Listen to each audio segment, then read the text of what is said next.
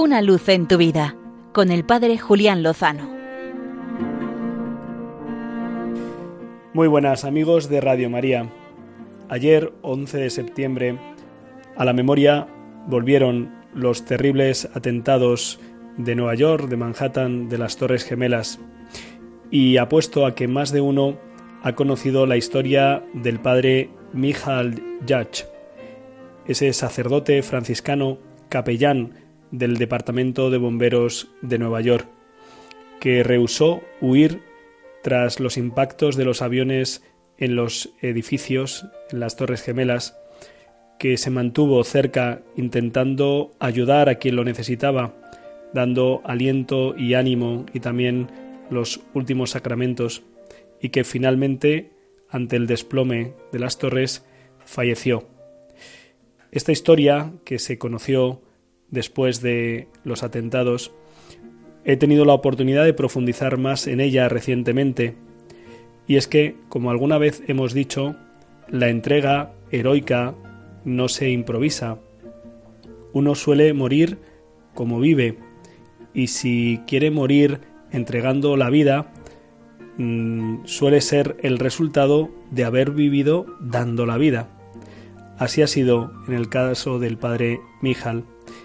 Veía algunas fotos suyas vestido con el hábito franciscano, paseando por la barriada en la que sirvió durante años, acercándose a jóvenes, a personas mayores.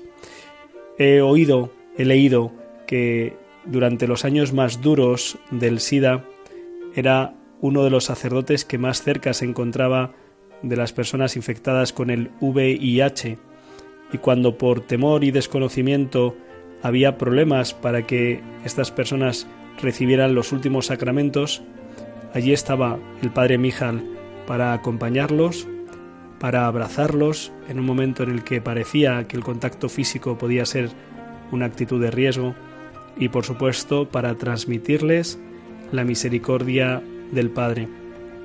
También he leído que en una ocasión un hombre lleno de ira y de desconcierto estaba con una pistola amenazando a su mujer y a su hija. Estaba a punto de suceder lo peor. Avisaron al padre Mijal y rápidamente cruzó el barrio para hacerse presente en ese hogar. Su presencia tranquilizó al hombre, que le escuchó, y después de unos minutos de conversación y también de oración, consiguió que dejara la pistola. A continuación abrazó a la niña que estaba temblando de miedo y la serenó y le transmitió paz. Morimos como vivimos. Si queremos morir entregándonos, amando, sirviendo, apostemos por una vida mm, en este sentido. Nos lo muestran los santos en la historia de la Iglesia y nos lo muestra también los santos de la puerta de al lado, los santos contemporáneos.